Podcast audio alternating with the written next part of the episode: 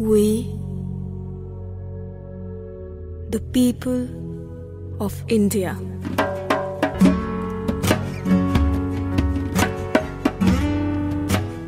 दोस्तों आज हम बात करेंगे संविधान के बारे में। संविधान का जनरल कॉन्सेप्ट समझने के लिए हम एक हाइपोथेटिकल सोसाइटी का एग्जांपल लेते हैं। एक सोसाइटी की बेसिक नीड्स क्या होती है? फ़ूड शेल्टर एजुकेशन और security security against violence and discrimination यानी कि भेदभाव। दोस्तों, कि ये सारी चीज़ें किसी भी पर्सन को किसी भी भेदभाव के बिना मिल सके, इसके लिए हम कुछ लॉज बनाते हैं, यानी कि कुछ कानून बनाते हैं, कुछ नियम बनाते हैं।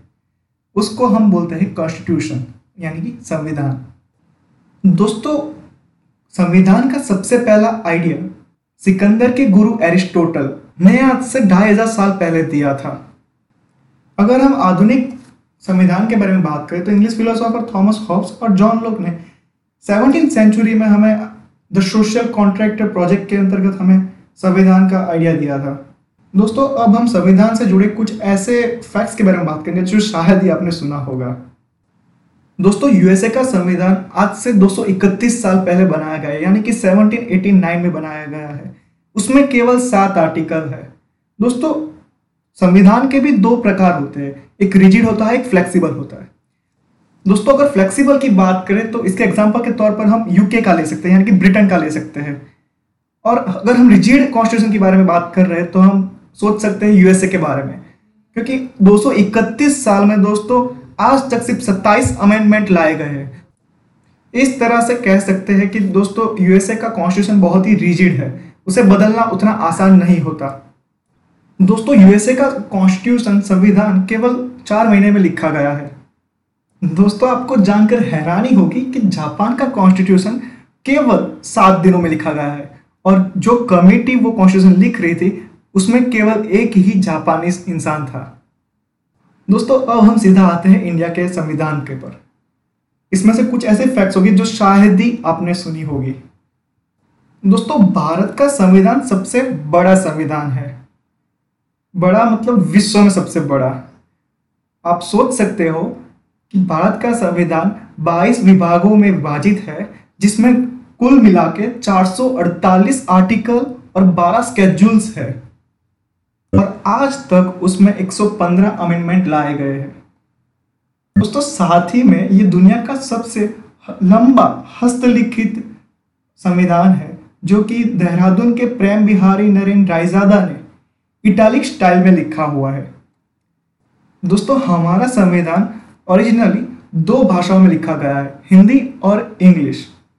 दोस्तों, संविधान के हर एक पेज को रविंद्रनाथ टैगोर द्वारा स्थापित शांति निकेतन के आर्टिस्टों के द्वारा सजाया गया है, जिसमें मुख्यत्वे बिहोर राम मनोहर सिन्हा और नंदलाल बोस द्वारा सुशोभित किया गया है।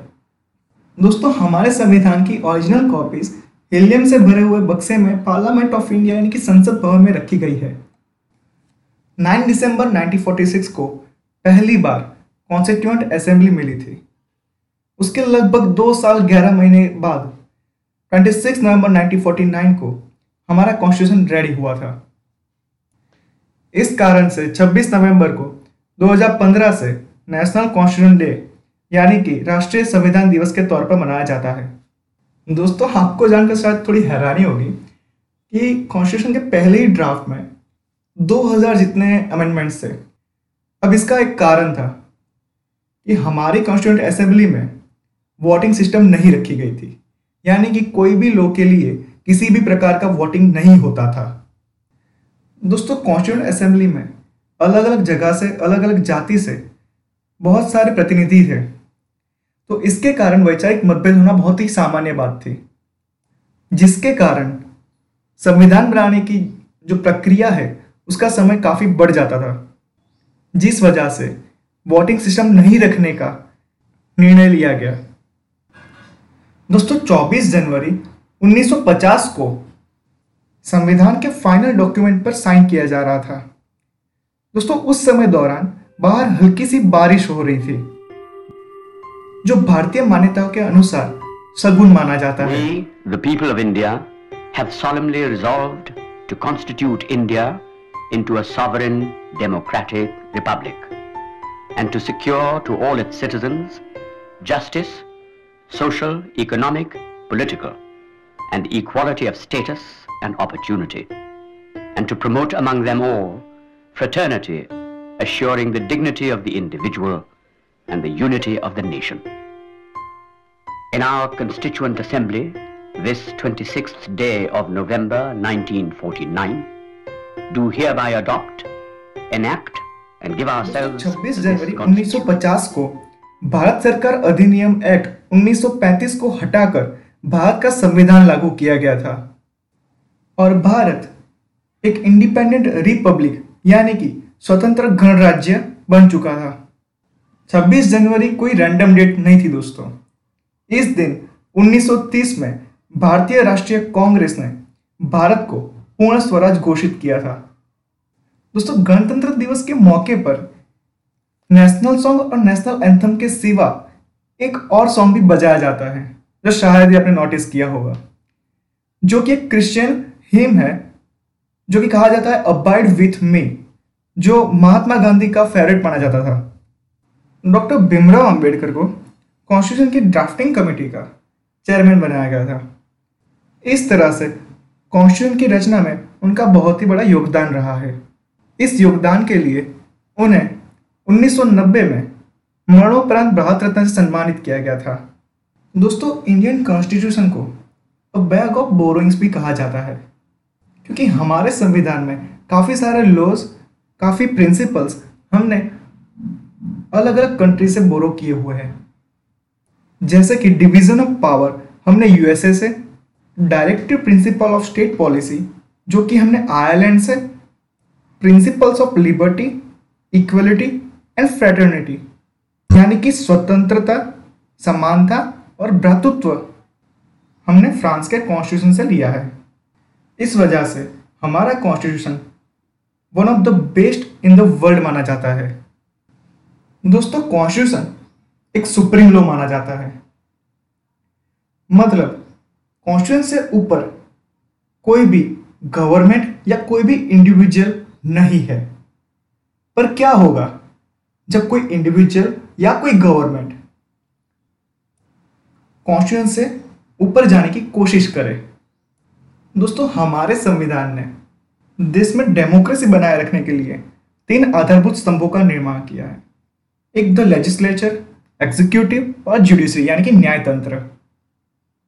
इसका मतलब ये है कि हमारे संविधान ने तीन जगह पर, यानी कि प्राइम मिनिस्टर पार्लियामेंट और सुप्रीम कोर्ट में पावर इन्वेस्ट किया है। दोस्तों यूनियन गवर्नमेंट जो होती है, वो मुख्यत्वे दो विभागों से ही बनती है एग्जीक्यूटिव और लेजिस्लेचर जुडिशरी यानी कि न्यायतंत्र को एग्जीक्यूटिव और लेजिस्लेचर से अलग रखा गया है। दोस्तों जुडिशरी का काम देश में लॉ एंड ऑर्डर मेंटेन कर रखना है। इसीलिए दोस्तों, न्यायतंत्र को एग्जीक्यूटिव और लेजिस्लेचर से अलग रखा गया है। जुडिशरी के लिए प्राइम मिनिस्टर हो या आम आदमी हो, दोनों समान है। पर दोस्तों, क्या होगा? जब देश की सुप्रीम कोर्ट देश के प्रधानमंत्री के पक्ष में आके निर्णय देने लगे दोस्तों, ऐसा ही एक केस केशवानंद भारती केस। भारत के संवैधानिक इतिहास का सबसे चैलेंजिंग केस माना जाता है। दोस्तों, ये केस ने देश की डेमोक्रेसी और देश के संविधान को बचाया था। और ये केस ने साबित कर दिया था कि देश में संविधान से ऊपर कुछ भी नहीं है। और संविधान से ऊपर कोई भी गवर्नमेंट या कोई भी प्रधानमंत्री या कोई भी इंडिविजुअल नहीं है। तो दोस्तों, मिलते हैं पॉडकास्ट के अगले एपिसोड में। केशवानंद भारती केस के साथ। जय हिंद।